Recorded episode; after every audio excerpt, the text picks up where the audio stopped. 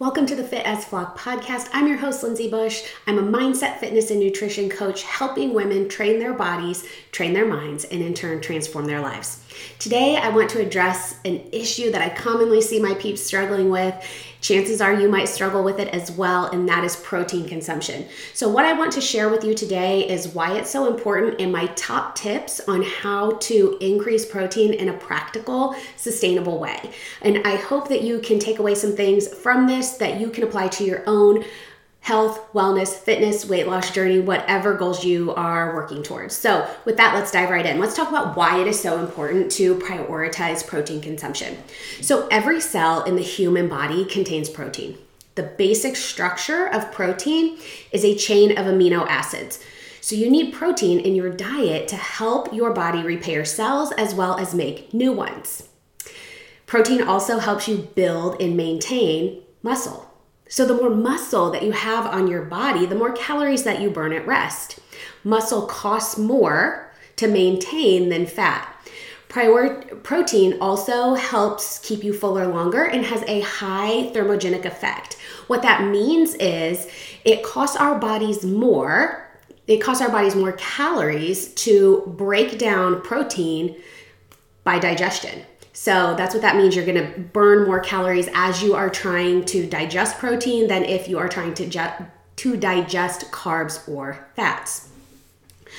So we already know protein is super important, and every time I talk about the importance of protein or I work with my clients on increasing their protein, they struggle because protein can be hard to get in. So you you tend to think you're eating more of it than you really are and then when you start to track it, it becomes glaringly obvious that somehow you need to increase this important macronutrient. So, I want to share with you practical tips. So, I'm not about this this life of doing things that are super difficult um, or spending hours in the kitchen. I need like things I can do every single day um, that are easy uh, to apply to my own journey. These are tips that I use myself personally and that I have been able to sustain for you know years now because they're practical.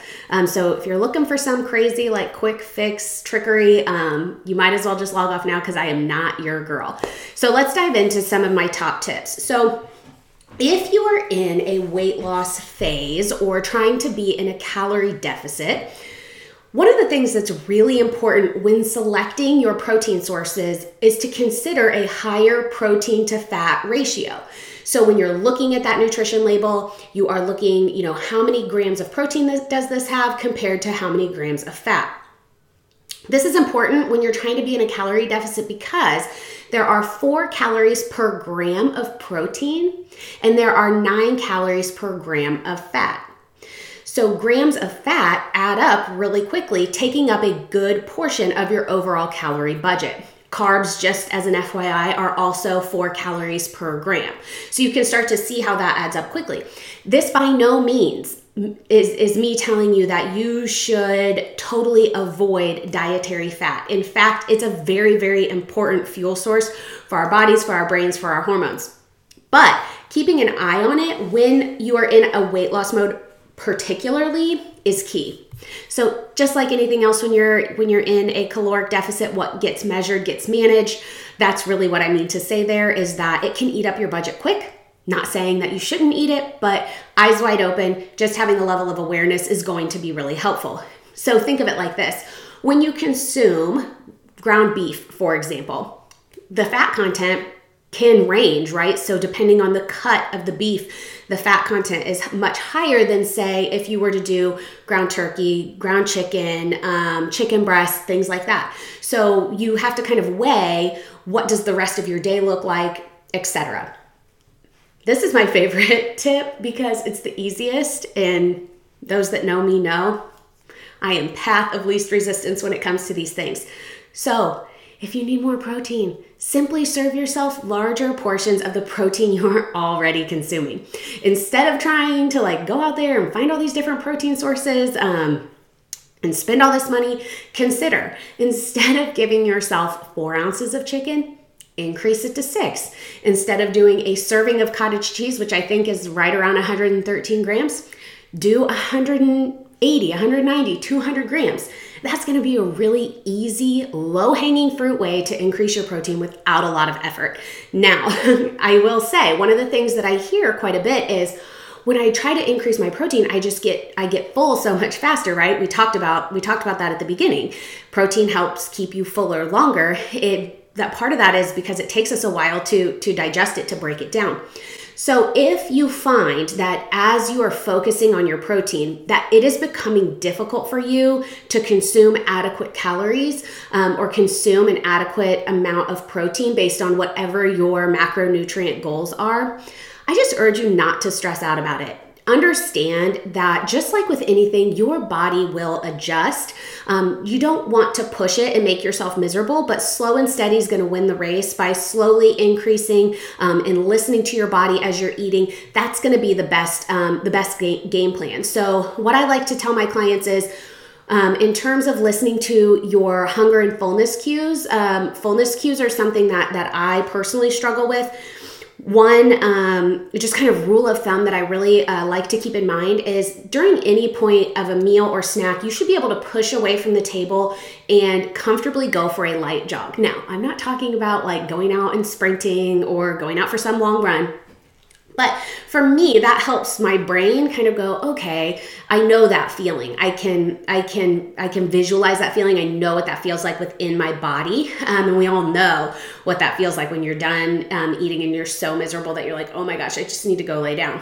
So it we don't I don't want to encourage people to ignore that, right? So if you're looking and, and what made me think of this in particular is the four ounces compared to six ounces of chicken you will think of me probably next time you go to weigh out your your chicken and you you're you're used to seeing four ounces and then you increase it to six you're gonna be like holy crap that is a lot. The one that always gets me in particular is shrimp. I'll be i'll be working on the serving and i'll always be trying to like increase beyond what it says on the nutrition label.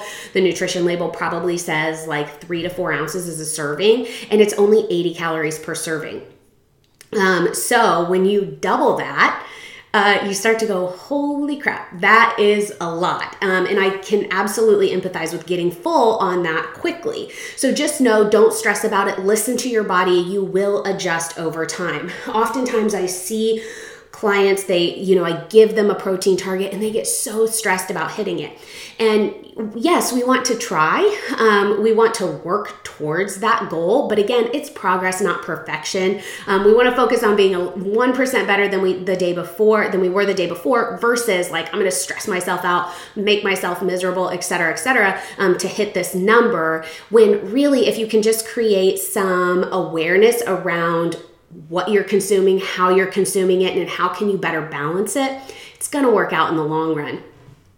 So, if you are working towards a protein goal that seems very daunting, try not to allow yourself to get super overwhelmed by it. And I say that with lots of empathy because I'm a type A person. I'm like, you give me a task or a number and you tell me to hit it. Um, I'm going to go try to do that, right? But this is just a friendly reminder with anything that we're doing, focusing on progress versus being perfect and hitting that number.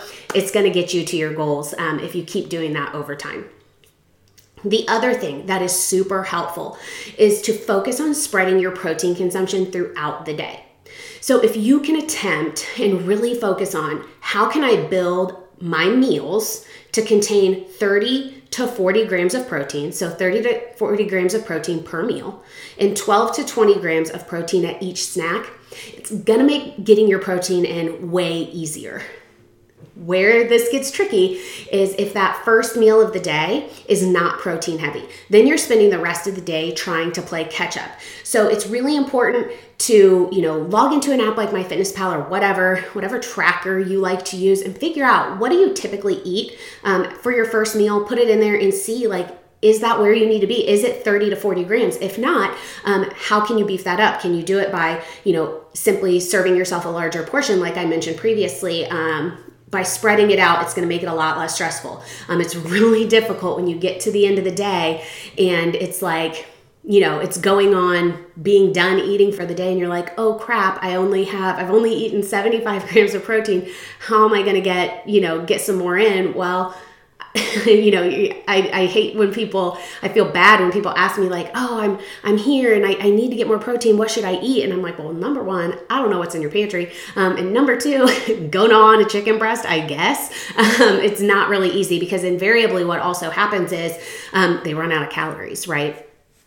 So that can be avoided by simply spreading spreading your protein consumption out.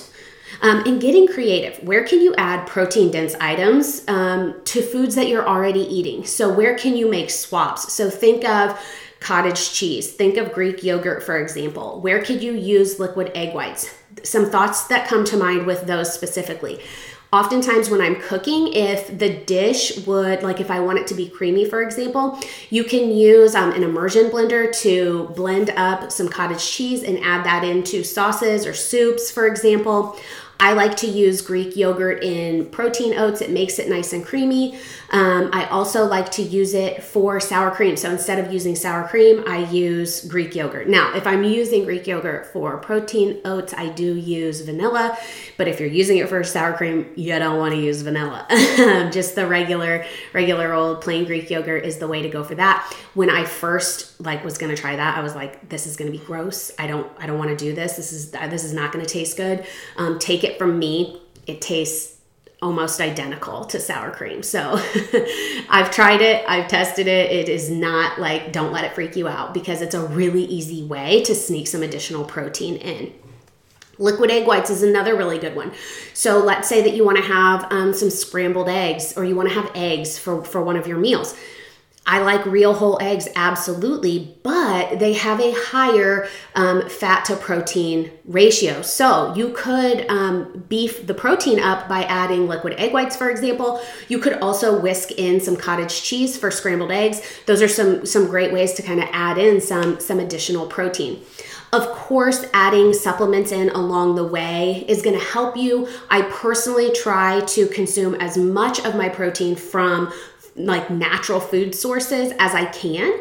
But I will say that on average, I will most days need some type of protein supplementation. When I say protein supplementation, what I mean by that is a protein powder, a pre made protein shake, or a protein bar, but I try to really minimize those to one per day. Now, sometimes when I'm traveling or I'm, I'm, on vacation or I need something super quick, that becomes more than one, but I really like to, to try to, to keep it to one um, for me specifically. So, I hope you found that helpful. So, quick review. Um, number one, a really good protein target for the average adult, and I and this is a minimum is really a minimum number of about 120 grams is going to be a good number for um, for your average adult. Unless you are you know under about 120 pounds, 120 is a really good minimum number. So be thinking about that as you're kind of tallying your daily protein.